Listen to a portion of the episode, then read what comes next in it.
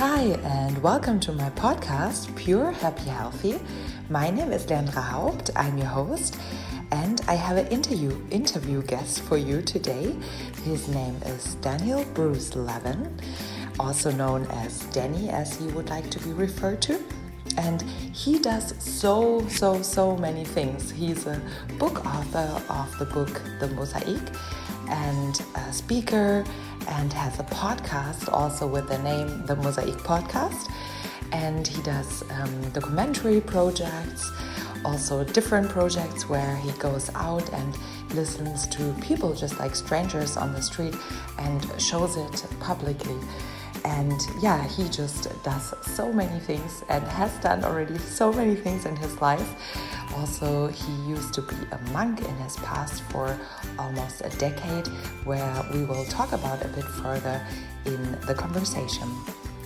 This interview was a very, very special interview for me, as um, yeah, I we didn't always agree on every topic, but somehow we did, and it really changed my perception and my view on things, on some things at least. And um, yeah, I found it so interesting to speak with someone who somehow does have the same opinion about things, but at the same time sees it from a complete different angle. And we realize that we have also some common things in our past as for losing people that we love and um, in terms of death and that has shaped us um, yeah tremendously in our life and has taken a path in our life that we would have never expected. So it's a very deep conversation about very private and personal topics, but also um, about what he's doing and what's inspiring him, and about life just in general and all the beauty that it holds and yeah, that we can see and really find everywhere. And for me, the main message and the key message in the whole podcast interview was really listen. Listen to your own body, listen to the nature, listen to other people around you, listen to your own mind. And when we really carefully listen, that we can perceive so much information that really helps us in our everyday life. So that was such a big message for me, and I've tried to integrate that in my everyday life and just be a better listener because I think we often, and I mean, I have a podcast, I love to speak, mm, but it's just as important that we also learn how to be good listeners and yeah, just be open to other people. And sometimes, as he shares a little story in the end, that can mean the world to someone. So, without further ado, we will get into that conversation now. I wish you so much fun listening to that and, yeah, so much new knowledge and wisdom. Yeah, so today I got a really amazing interview guest here with me. It's Danny. Uh, he's in the United States at the moment, where we have some crazy times in times of the Black Lives Matter movement and the COVID 19 going wild. And um, yeah, I'm still so glad that there's technology so we can connect even through these crazy times. So, hi and welcome to my show, Danny. Thank you. This is a brief repose from the world that lives around me. So, I'm very happy to be with you. How are you today? I'm really great, and I hope you're too. Absolutely. It, that, you know, early on, I learned that if you live at the edge of the wheel, you get thrown by every time the wheel turns. But if you live at the core of the wheel, if you're at the if you're at the hub, then it doesn't matter how much the wheel turns. You only get moved a very little bit, and you stay centered, and you just watch the world go around. But it doesn't. It it the world that we're living in today with COVID nineteen, with this, with um, the race protests with the way women are being treated. It's almost as if every structure that we knew and every structure that we believed in, businesses are failing because of because everything is being revamped. And it was almost as if COVID nineteen, as as tragic as it is for those people who lost their lives through it, put us into a pause which made us reflect back on what is this life we're living and is this the life we have we want to live and it's sort of making us reevaluate our core principles, our core ideas. And so it's really a very blessed time because mm. it's it's slowing it down and it's making us not cover up our our troubles by running quickly past them. Mm. And everybody's having to sit in them and see how do I really believe? What do I really think? Um, I had someone just, it's so interesting because I was a, uh, on a show and someone, we were talking about the race riots and George Floyd. And I, I, I always said to people, I was really mad at God because at the last minute he turned me into a white boy. I was supposed to be black all along. I was supposed to be a black guy, and at the last minute I came out and I looked at myself and I went, "Oh my God, I'm, I'm not black. I'm white." Uh. And I, and I and I was so someone with that leaning you would think would have. I, I think I'm one of the least racist people I know, and yet they sent me this Harvard standardized test and it looks at how you think about colors, people of color and how you think about people of, of, from different borders and how you think about economics. And there are many different standardized tests that you can take really quick. It's, they're really quick tests that you can take to see where you. And I took the one on color just because I wanted to see how I would be. I was shocked because what I found is I have a high propensity to be more comfortable with people of white people rather than people of darker people and it shocked me because I thought, oh my God, even if, if I have that, then what, how deeply buried into our systems are, mm. um, this is, this is, that white is good and black is bad. If you think of all the terminology we have in America, you know, of, of this is good and this is bad, it, we, it's built into the system without us even thinking about it. Mm. That light is good and dark is bad yeah, it's so sublime, I think, and also some things that we we say on a regular basis, they could um, be seen as racist from black people, and also I sometimes even struggle with the terminology, and I'm I'm really asking myself, oh, was that now the the right thing the right word to use or the right sentence to say right right thing to put it? And i think a lot of people are struggling with that because you really try to be careful to say the right things but then we get so insecure about this again that it becomes kind of awkward. That's my feeling to it because i really want to um yeah be politically correct in, in every way. And then sometimes we struggle even with that so um, yeah, it because it's also as you said so built in already in the whole history. Maybe for you guys in the U.S. even more than for us in Germany, maybe because of your history. But um, yeah, even here, I suppose.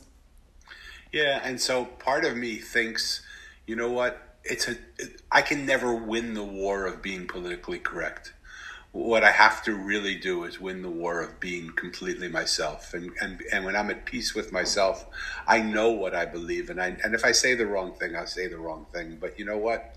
I know through the vibration that I put out, not just the words that I say, that I can hold the space that says to everybody, you are fine, you are loved, you are listened to, you are heard. And when I hold that space, if I say the wrong word, it, uh, you know, so be it. I mean, it's just so inherent in our in our being. But at the same time, I want to take a look at at myself and look at the things that I believe and sort of clean out some of those dirty spaces that I didn't even know existed because they're buried in just unconscious patterns that have been fed to me through radio, TV, movies, news, um, belief systems.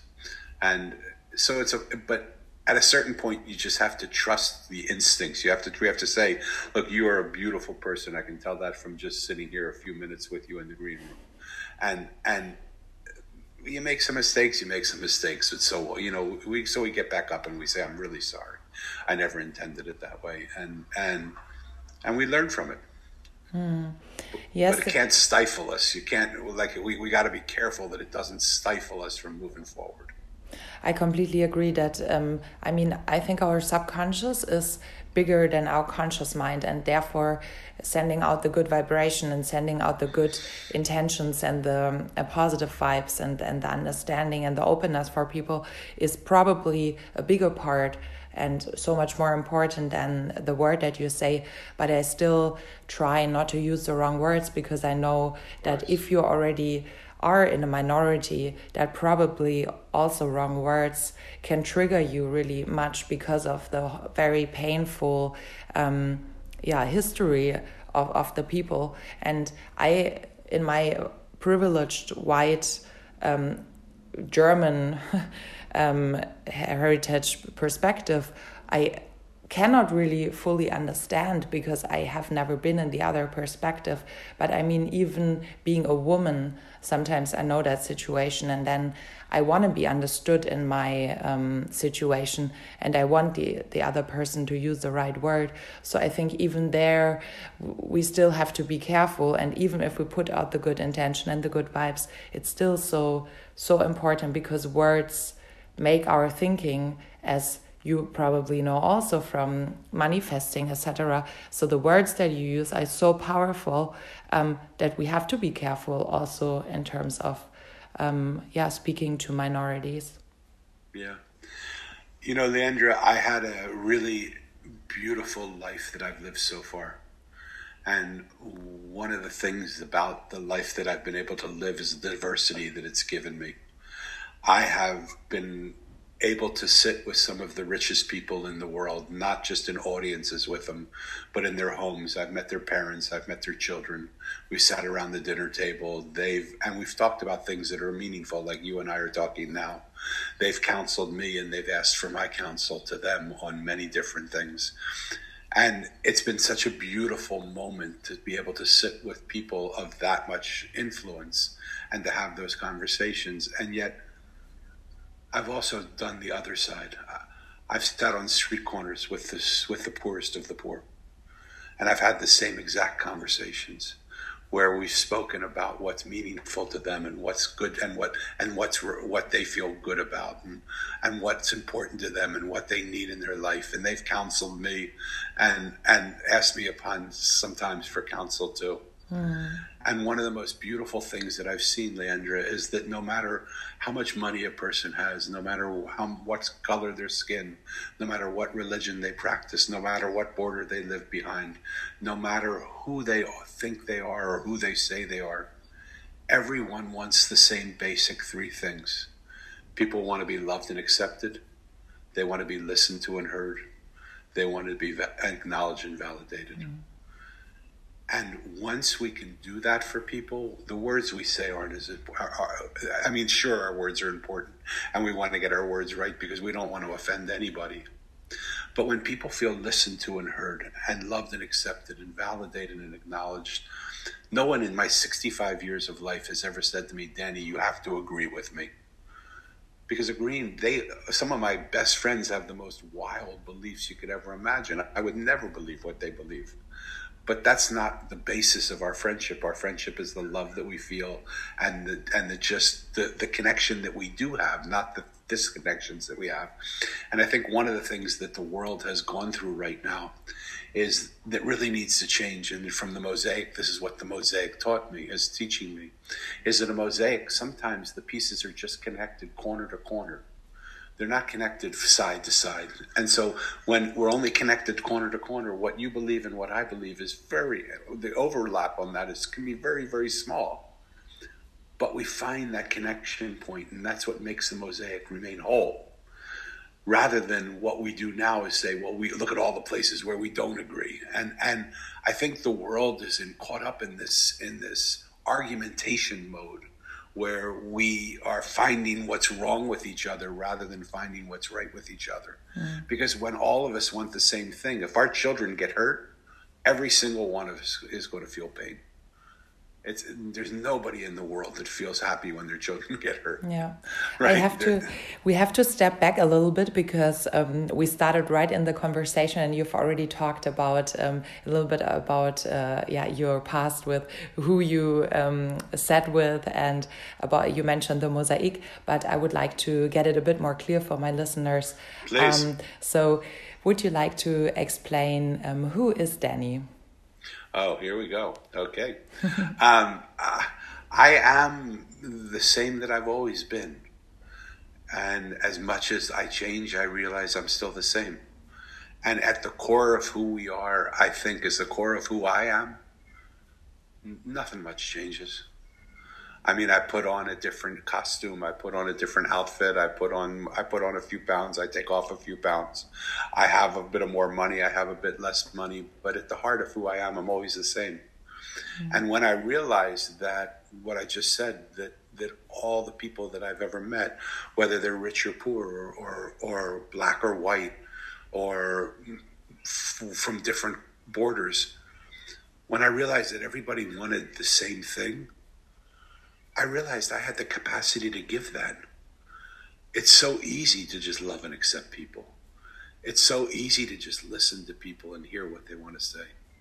It's so easy to acknowledge that what people are saying is what they're saying and to validate them for saying it. That I could do that. And I found that in doing that, no matter what, who I was speaking to, people just lit up and people just relaxed the fight that was in them of how trying to convince me of what they believe and what they think died. They didn't they didn't have to convince me anymore because I was just I was open and willing to hear to listen to them. Right now I'm doing I started something because I was a, I wanted to go out on the road and just sit with people and and listen to people. And because of COVID nineteen, I couldn't do it. But I wanted to go from town to town and village to village and city to city and sit on street corners and restaurants and cafes and and government offices and schools and hospitals and shelters and all sorts of things and just be there to listen to people. And COVID nineteen made it impossible for me to do that right now. Mm-hmm. But I de- I decided what would happen if I just did started to do short interviews and I started something called 50 Conversations with 50 Strangers. And I romantically thought that it would take 50 days for me to do that. Well, you know what? My calendar is booked with eight appointments a day of people that just want to have conversations. And, and it's and it, it will just continue to grow. It'll be hundred conversations, a thousand conversations, and people are so happy just to have the opportunity to just be heard because in a world of 8 billion people, so many of us don't feel like our voices matter. And when someone, I, I, I was talking to someone the other, just in one of these inter- interviews, and I just said, How are you? I mean, I know I asked you, How are you? And you said, Fine, fine. But, like, really, how are you? And she just started crying and crying and crying. And I said, How is that possible that you're just, you're just crying? She said, Because I just really feel that you want to know how I am. And I can't remember the last time someone wanted to just know who I am. Mm, yeah. Yeah, you say that it's such an easy thing to give, to give love and to give um, the appreciation for people and to give, um, yeah, the capacity to listen. But I think for a lot of people that is not easy because I think when you don't love yourself and if if you don't, um, yeah, if if you don't feel heard, generally, um, then it's really hard for you to give love. And then it's really hard for you to also just listen because if you don't have the feeling that someone hears you, you don't have the capacity to listen, I think. So maybe that might be easy for you, but I think for a lot of people, that is something that either needs to be really practiced throughout life or that a lot of people, yeah, just um, maybe don't have or, yeah, because they didn't work on this. And as you so, hmm? so one of the things I do, and I appreciate your perspective on that, and I really hear you. I want you to know that I really hear you. And what if that just isn't true? What if those are just stories that we make up, stories that we tell ourselves to make something that is so easy, something that seems so hard? And one of the things that I learned early on in my in my life is those things that I wanted most from other people, if I would give them to other people, it would be a surefire way to have them come back to me somehow. It might not come back from those people, but I, if I gave the qualities that I most wanted, I would receive those qualities somewhere along the line. Mm. And it can't be a manipulative thing if I'm giving it because I want to receive it. It's just when we feel that we need to be heard, listen, listen, listen to others and find out what happens just in the process of doing that. Listening is this magical tool that opens up worlds where people say, "Wow, I really felt listened by. To, I, I really felt heard by you." Mm. And and the more that happens, we make up stories after stories after stories after stories. beautiful stories, uh, rational stories, uh, very, very understandable stories. But they're just stories. I completely, um, I completely agree with that. That what you want to have more of, then you need to give it, and it will return to you. But I also think if you don't have all of this for yourself first, that was what I wanted to say with it. Then it's hard for you to give it. If why? If you don't love yourself, how do you want to feel love?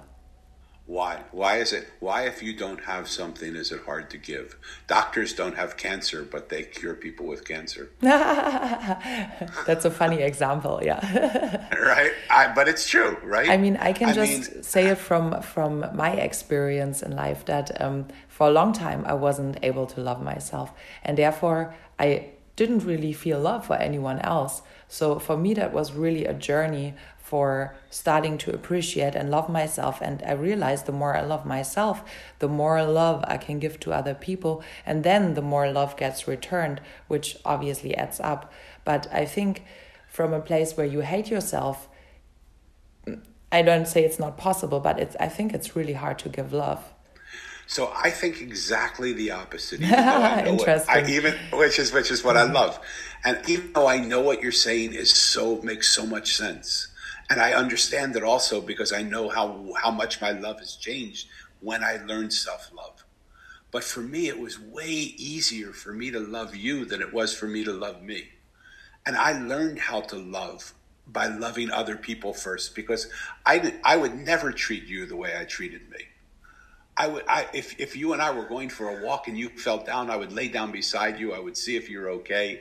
I would help you up if you, when you were ready to get up. I would hold you for a few moments to make sure you were steady on your feet.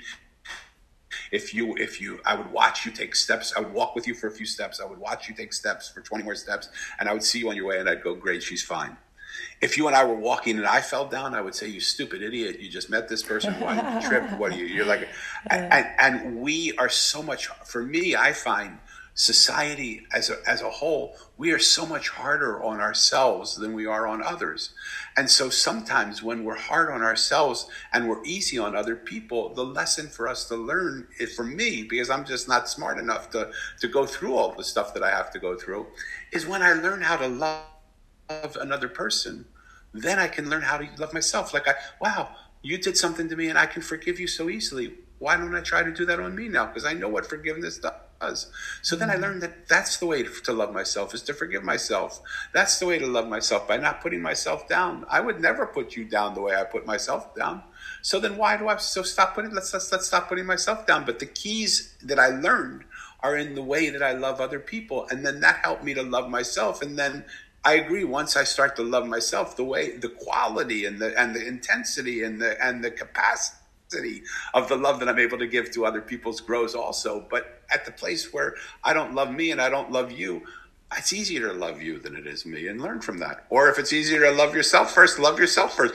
But you got to just do it because the stories that we tell each ourselves are making it that we just don't do it, and we just sit in loathing, in self-loathing, and and, and hatred for other people. Yeah that's it's interesting that, that you yeah definitely. It's it's interesting that you see it from a complete different angle and maybe it's different for every person but i guess as you already said whatever makes sense to you the important thing is that you have and feel the love and that as you said as well before that we give what we want to have more of and that yes. works with really everything in life. I think it it works with money it works with appreciation for other people, listening.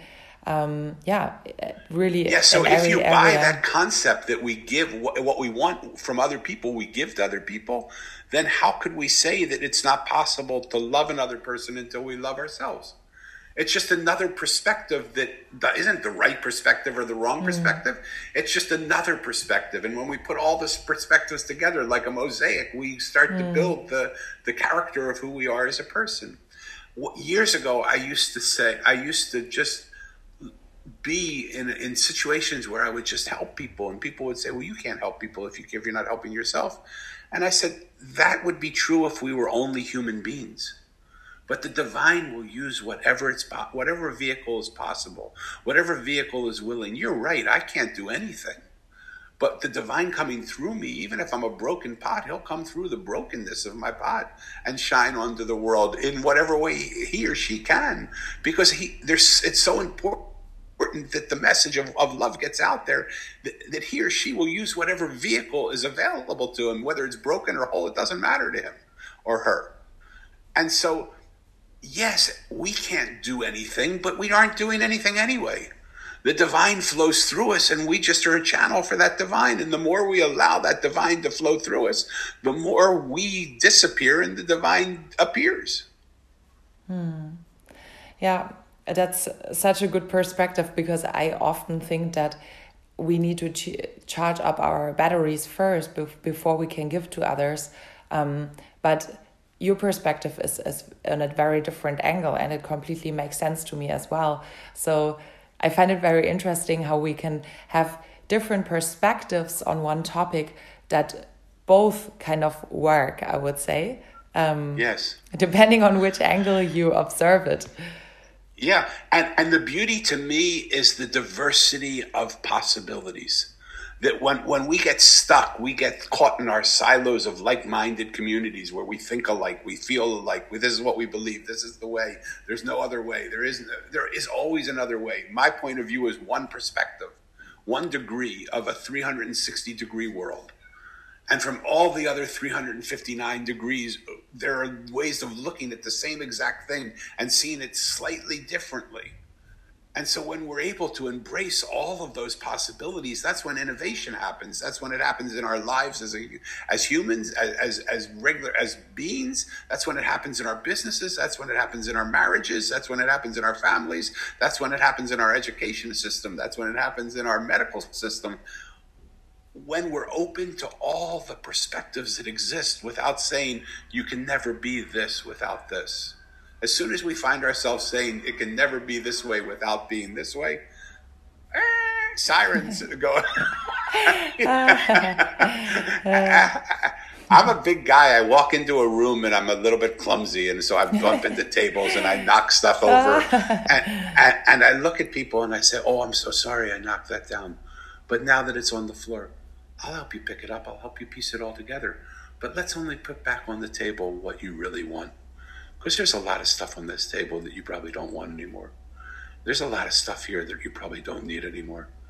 So let's take the opportunity to throw that stuff away. Why bring it back onto the table now that it's on the floor? Let's just put it into the trash. And let's bring together, bring back onto our being, into our being, those things that we want to keep, not the things that we don't want to keep they're already gone. They're off the table. Let's mm. why bring them back? I know that is just an analogy, but um, what are, are, you a minimalist in your life in different I areas? I love a minimalist. Oh yes, yes. Yeah. I don't believe. Yeah, well, you don't need to have anything. What do you need? Mm -hmm. I uh, read about you that uh, you lived ten years as a monk. Um, yes. What was your learning experience as a monk? Um, learning experience means sort of a head relationship i think what i really want to re- relate to you from is is when you fall in love and i'm sure you've fallen in love at one point in your life and when you fall in love you don't want to do anything but be with your lover. You think about them all day long. You want to be with them. You can't wait for them to hold you and to hold, and to hold them. For me being a monk was was being in love with my divine. And all I thought about was the love affair of being with my God. I couldn't wait to get home and just sit and be with him. I call him him, but it probably, it probably, it, I call her her divine mother. Father, I call them both. So, so I never know what to say, but I couldn't wait to come home and sit with my God because and I couldn't wait to carry my God into my life with me and introduce him to the people that I was meeting in my life and share my life in the work that I was doing and the interactions I was having. And the beauty of being a monk was it that gave me the space to not have any other responsibilities but the responsibility to be with my beloved. And when you spend that time with with someone you love so dearly, you just fall more and more and more in love. And it was like this intoxicating love affair that I couldn't I couldn't wake up early enough in the morning so that I could sit with it, my divine. Wow. And I and I just wanted to sit all day and we would sit from sometimes three in the morning till eight in the morning just to get the day going. And then we would go to work a little bit, and then at around ten o'clock we would we would take a break and have an hour where we would sit again, just to to hold the presence of of the divine. We would break for lunch and we would eat together with our beloved in silence as a, as a group of monks. We would sit together, but in silence, eating with our beloved. And then we would come home around four o'clock and meditate until seven, eight, ten, nine, ten o'clock at night, now whatever we could stay up.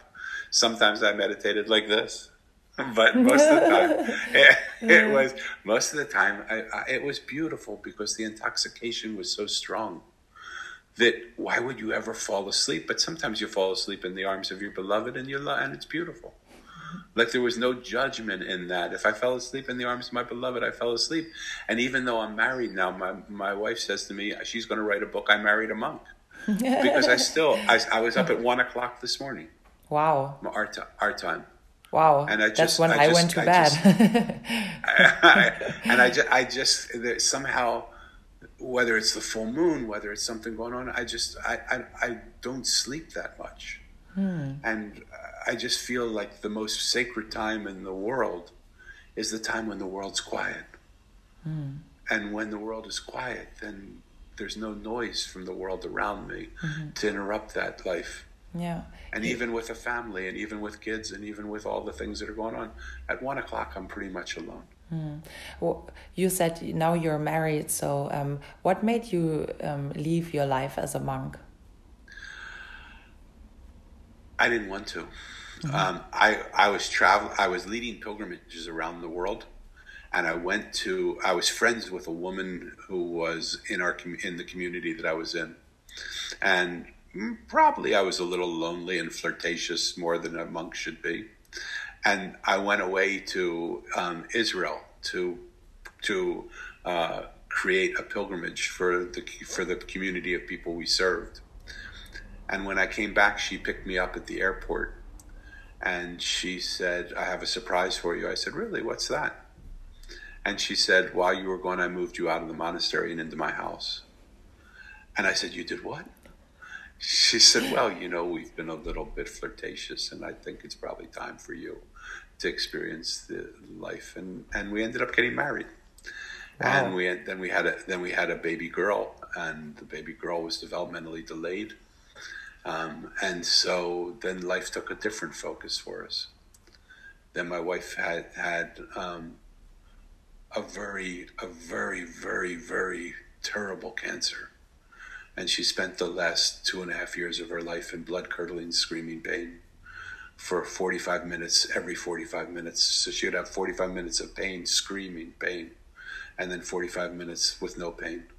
And it would be all day, all night. And for me who thought he was the great white knight, who thought I could come into any situation and lift people up and help people and, and rescue people. Um, boy, did I learn a lot there because I was two inches from her. And I couldn't take one moment of her pain away. And boy, did that humble me. Mm. And she ended up, and I ended up be, staying with her until the moment she passed away in my arms. Mm and uh, then I was taking care of my, our developmentally delayed daughter, who was eight years old at that point, by myself, which I had no idea how to do. Mm. But my daughter taught me the greatest gift you could ever imagine, and she's been the biggest gift. Not all, I wouldn't have I wouldn't have said it all the time, but she taught me the greatest gift you could ever imagine, and she's the one who got me into listening because she doesn't she's not able to speak like you and I speak. So she would try and say something and people wouldn't understand her and she would count on me to understand her. And most of the time I did because we were just that connected. We loved each other so much. That it wasn't the word somehow. It was just I could I could sort of feel what she was saying. But many times I couldn't. And when I couldn't, she would yell, thinking that she, if she said it louder, maybe I would hear it. And to her credit, sometimes when she raised her voice, she said it a little bit differently, and I got the words that she was saying, but most times not. And when she would yell it, and she, I didn't understand it, then she would go into a tantrum. And she could, could be at any time of day. We could have been anywhere. We could be in a restaurant, in a store, with at a friend's house, just at home, in the while I was giving her a bath, in the quiet of our own home. She would just go into tantrums. And when her tantrum didn't get, didn't work, didn't get me to understand what she was trying to say, then she would come and run and attack me. She would try and rip my shirt or bite me. And this went on for like I think I'm an intelligent man. I was looking for what was what was the reason behind it, but it went on for 15 years. Sometimes three, four, ten times a day. Thank God, not every day, but over the course of that span, it happened a lot. And finally, at about after about 15 years of it, in the midst of a rage, I said to her, Lisa, I just can't understand your words. You know how much I want to understand you. Try and talk to me without using your words. Try and tell me what you're saying without words because you can put you I know you can get through to me somehow. And from the midst of her rage, she had this smile that just melted my soul. And she said, I am daddy, perfect English. And I said, What the heck do you mean you are daddy? How are you doing that, you little son of a gun? How are you doing that? And she put her finger to the side of her head. And what I understood from that was that she was putting thoughts into my head. Because she couldn't speak, she had a greater ability to to um, put thoughts in my in my mind, to, to speak in thoughts. And I had felt that, but I just didn't trust it. And I said, You little son of a gun, have you been putting thoughts in my head? and yeah. and she did what you did, but just magnified a billion times, because all of the pain, all of the suffering, all of the stress of not being able to communicate, finally realizing that somebody had hurt her. Her laugh became this rambunctious, contagious laugh that I could, that he, she and I just st- stood there, sat there, rolled there laughing for what was like 15 minutes. But it seemed like it was 40 years. And suddenly it loosened up something in us. And you know, from the moment that day happened, she's never screamed, she's never tantrumed, and she's never attacked. And Leandra, if the story ended there, it would be enough. But the story goes on. Because what I realized is that every single person that I know does exactly the same thing. CEOs in, in corporations do it. Employees in, in companies do it. Students in school do it. Teachers do it. Medical professional people do it. Government officials do it. Employees in the government do it. When they speak and they don't get heard, they yell. Look at what's happening in American politics right now right? When they speak and they don't get heard, they yell. When they yell and they don't get heard, they throw a tantrum. They create a scene and they just go crazy. They just they just make chaos. When their chaos doesn't work, they start to attack. And what my daughter taught me, a developmentally delayed child, taught me is if you retrofit that all back, it comes down to one thing. If we would listen to people and find a way to hear what they're saying, they would never need to yell, they would never need to tantrum, and they would never need to attack. I'm talking about terrorists wouldn't need to blow up buildings. Why do they blow up buildings? The same reason because they just don't feel heard. Mm. Yeah, that's so true. I feel like most aggression or most um, incidents that, uh, yeah, really influence the world on a, on a very dramatic level are usually caused back by what you just said, by um, the feeling of not being heard, which probably oftentimes traces from the childhood of of a person feeling that they didn't get enough or they were not seen or didn't get enough love or something like this. And um, yeah it's such valuable words that you just shared that we need to find a language um, to listen to these people which maybe is not always the same for everyone i guess but I wanted to step back from what you said earlier um, about your wife. That sounds like you had a pretty, um, yeah, difficult and traumatic time. Um, is there any tools that you used, or any thoughts, or any mindset that helps you deal with these kind of situations and, um, yeah, mm, make them more acceptable to your life and maybe even switch all of that into something positive? Great question. When I look back on that time, I can't imagine a time that is worse, and I'm sure there are. I'm sure people listening to me think, "Boy, you know, your your life has been pretty easy comparatively." You know, we've gone through real pain and suffering, but for me, once I experienced that pain of watching my wife go through that pain and suffering, and realizing that there was not a thing I could do to change it, but I could just be there and hold the space for her to go through that, to love her, to stay with her, to not judge her for any of it, but just to, to be there for her, to experience her life the way she had to experience her life. In retrospect, now when I look back, what what is what could possibly happen that could be worse than watching someone you love just in, in blood curdling, screaming pain?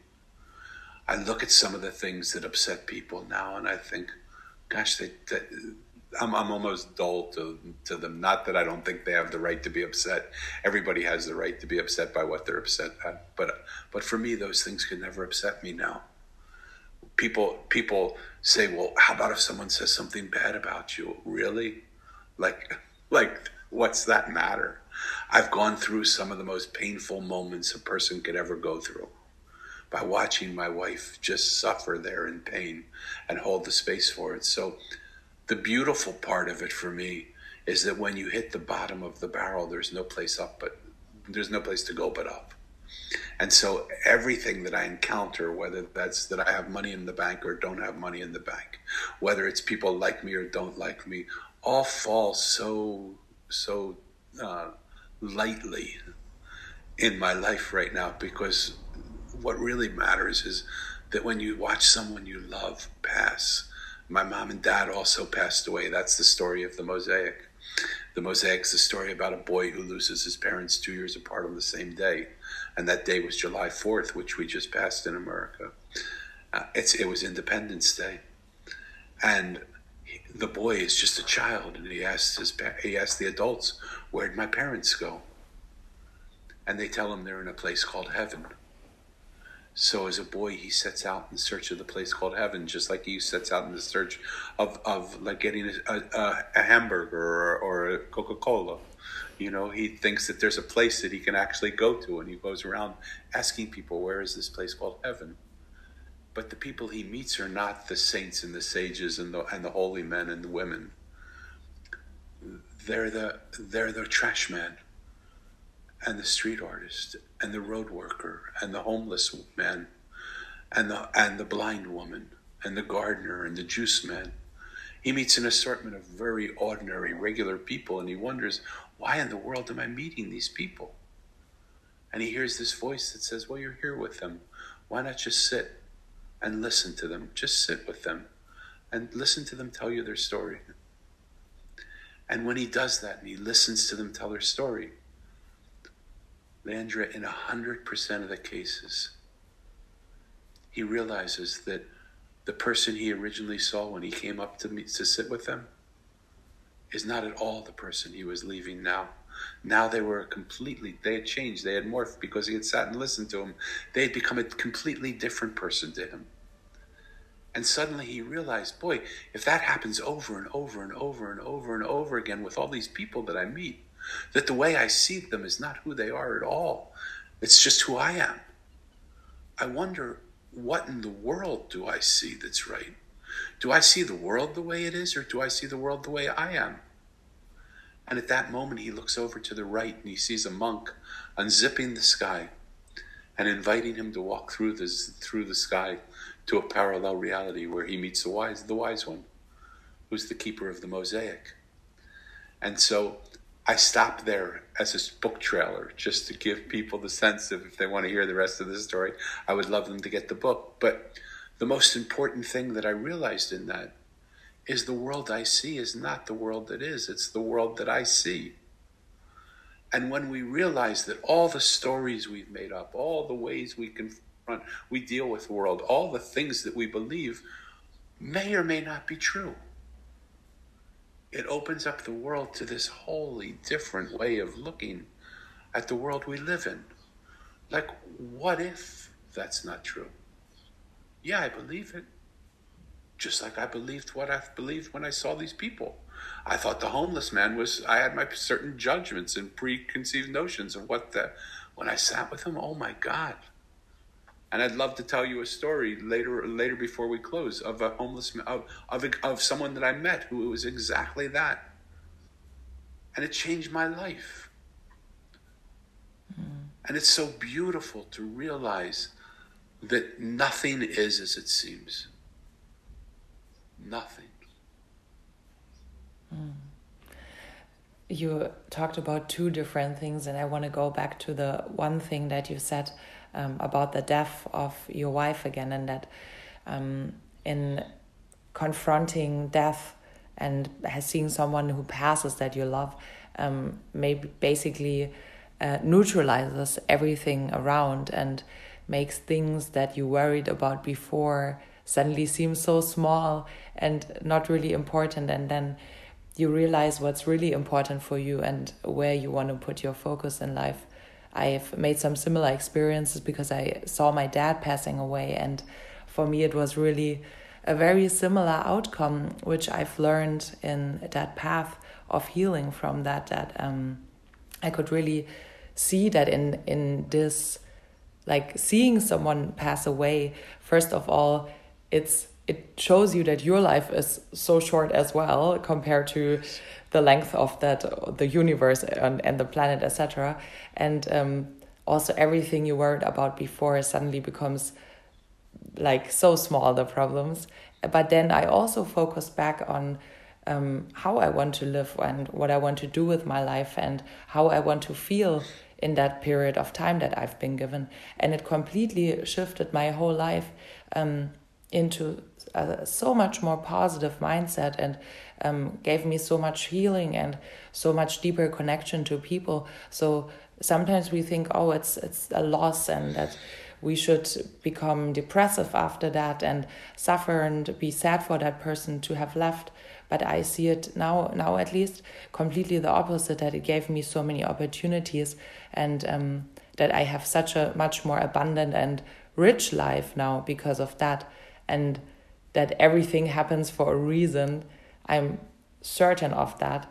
And that also this happened for exactly the reason that me and my siblings can now have a more abundant life. So um, yeah just going back on on what you said before and then also catching up on um, what you said afterwards that everything basically is always the world is how we see it through our perspective. And yes. That we can change everything around us by just on the way we look.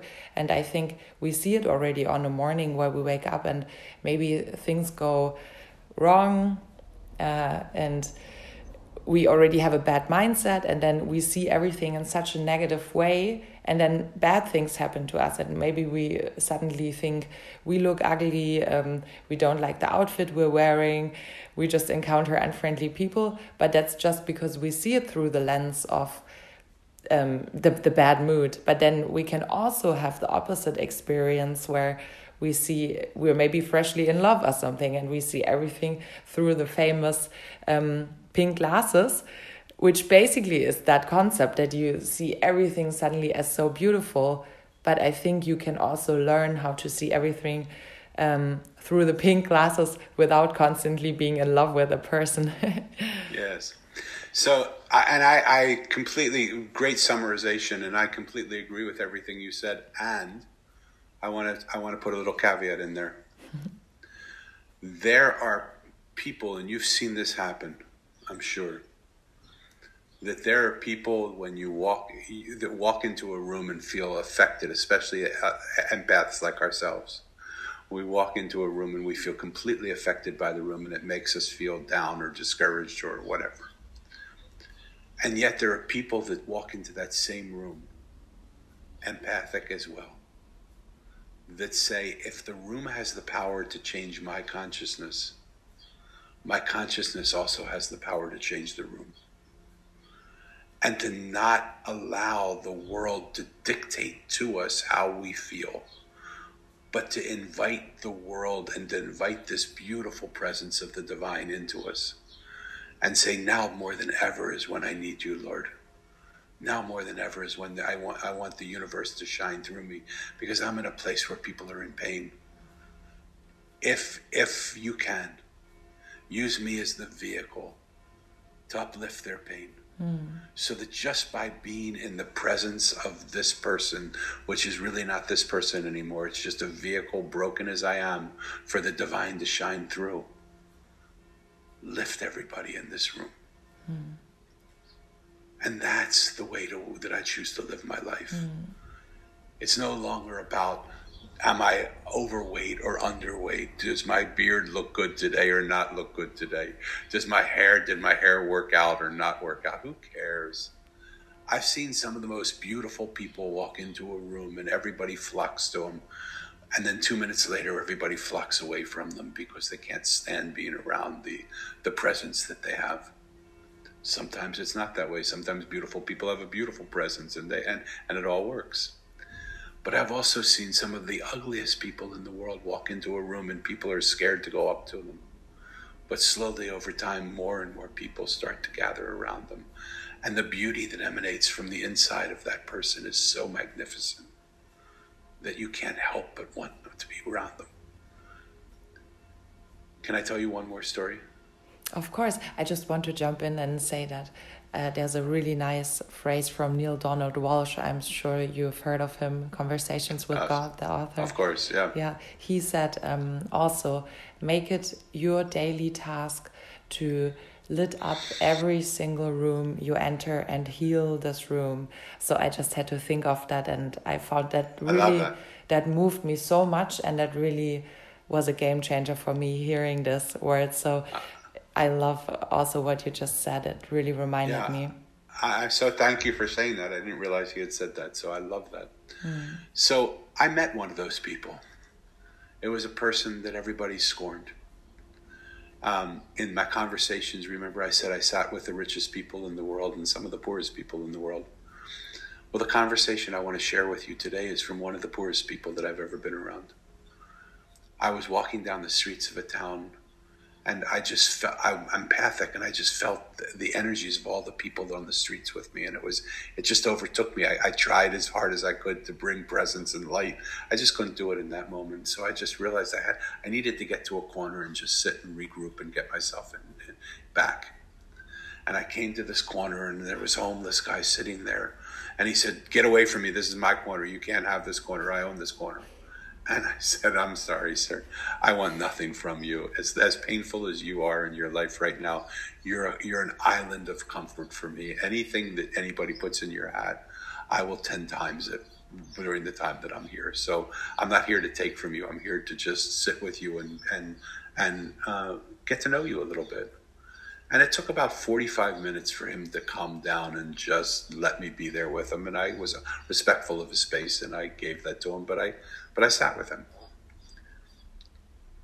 And after about an hour, hour and 15 minutes of just being with him, I looked at him and I said, Corey, you sit here and you watch people pass by all the time. Is there something you would like to say to these people? Because they don't even recognize you. They don't even notice you, but you notice them. They're just walking right by you, sometimes three, four, five times a day.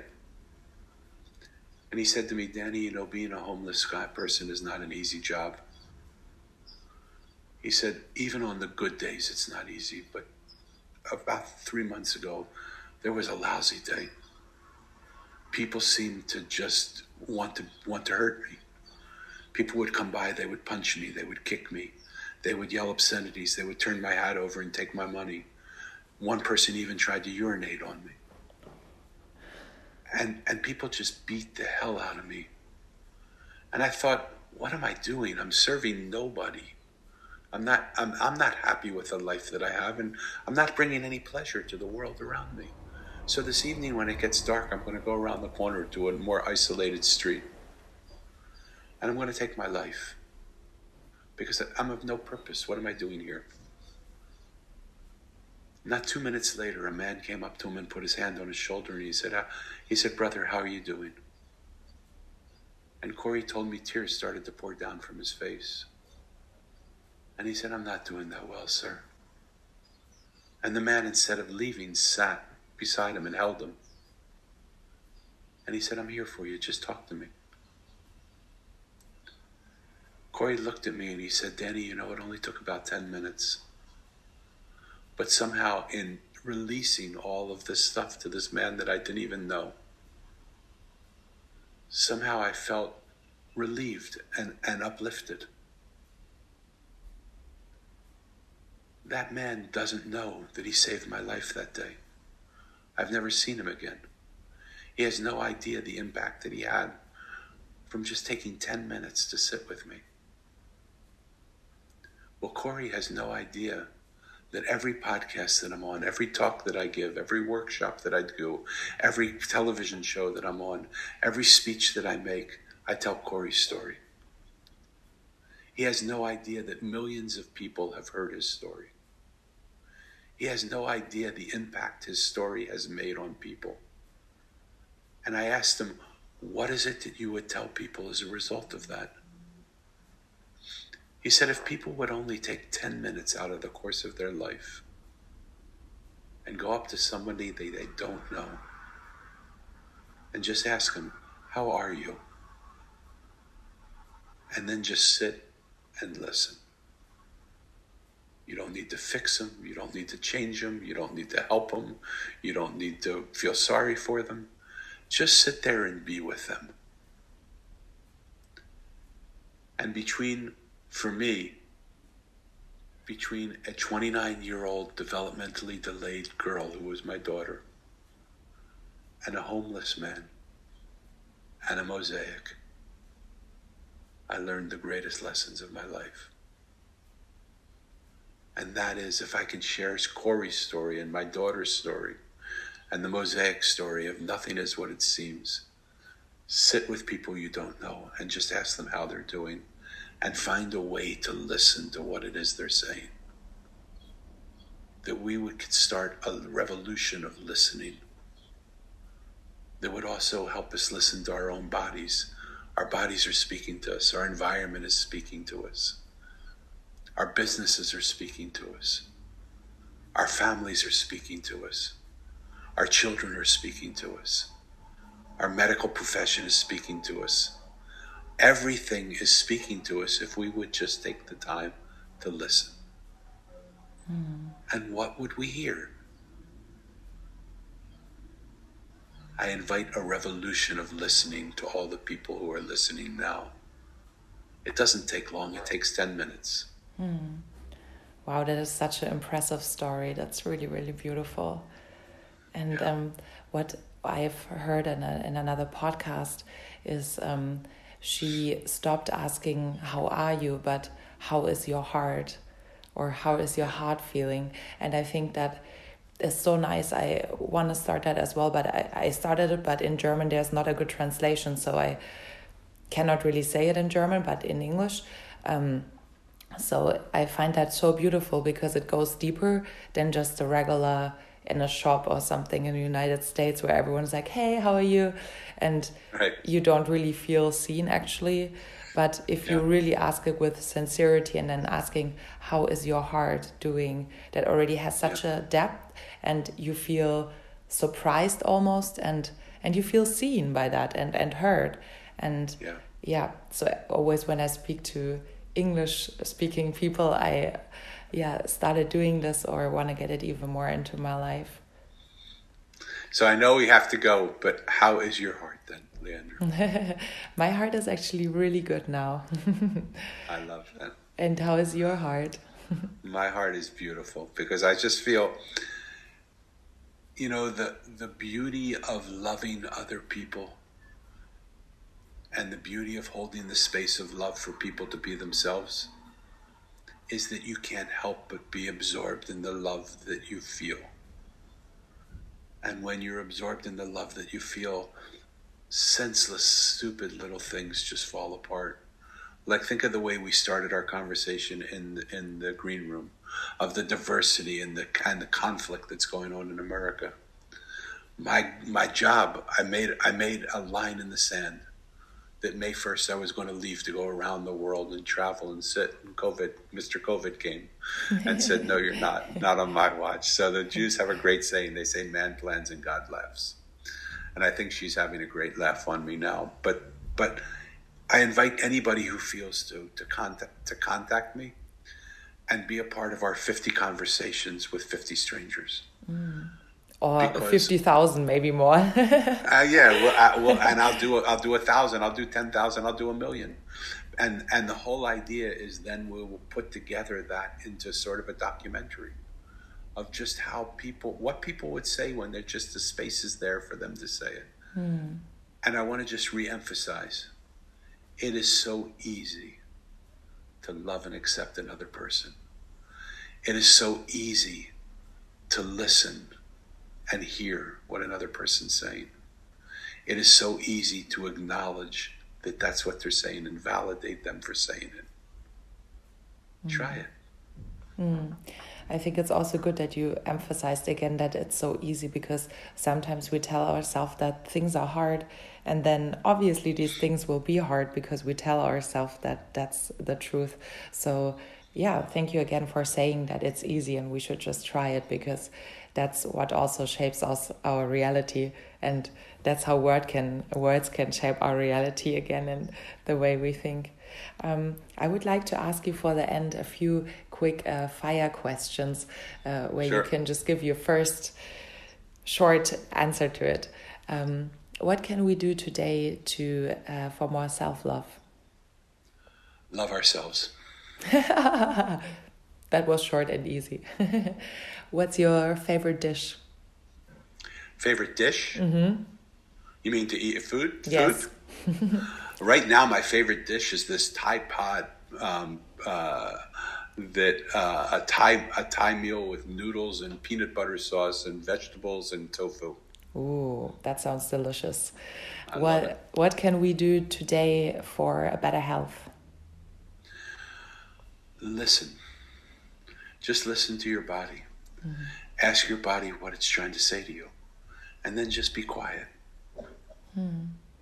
When do you feel the more, most pure, happy, and healthy with yourself in your life?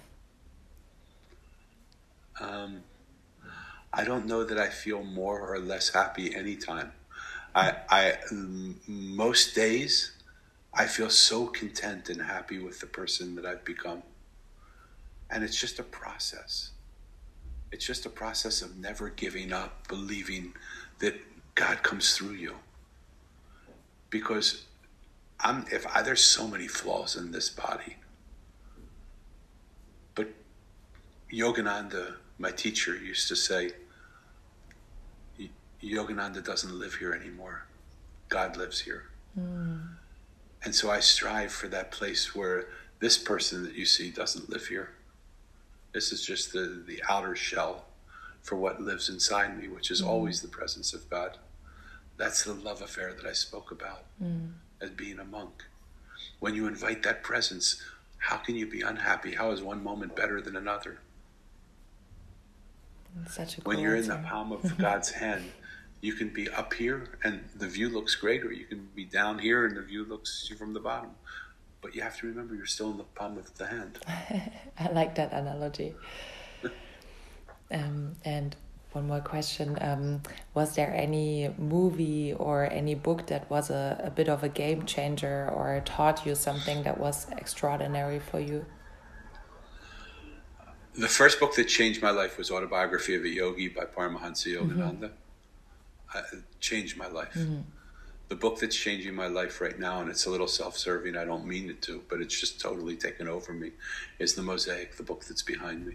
Mm. I knew and that I you would say that. You put the thought in my head already. I think. I, and I can't recommend to people enough. It's a simple mm. little fable. This story is charming. It will touch your soul but the space between the words will change you. Mm. And just allow yourself to make the perceptual shifts that this simple little story shows. Mm. There are so many things that are buried in it. And it isn't because I wrote it. I tried to write it, and it took me three years to try and write it until the characters came like a Zoom, like we're on Zoom right now. The characters came into me like a Zoom screen, and I said, "Why are you keeping this from being written? What is? What am I not hearing?" And they said, "We don't want to say what you're saying. We want to say. We want you to listen to what we're saying and write what we're saying." And even today, sometimes people will read back to me when they interview me. They'll read back to me something in the book and I can't believe it. I, I don't know where it's coming from. I know I can't believe that's from the mosaic because it's just it's like so fresh and new to me. so I invite everybody to pick it up. It's available on Amazon. Mm. It'll be it's a quick read. You'll I think you'll enjoy it. I'll definitely link to that on the show notes and um, obviously also to your website and the work that you're doing. Um, so, what's the best platform to connect uh, with you if people want to reach out um, besides your project also with the um, 50 conversations um, if you go to uh,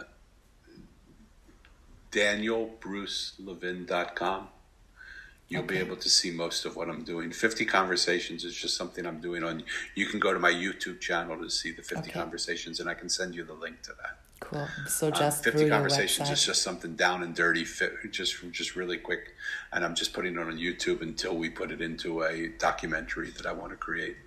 Cool. But I just wanted to get people's mm-hmm. stories out there.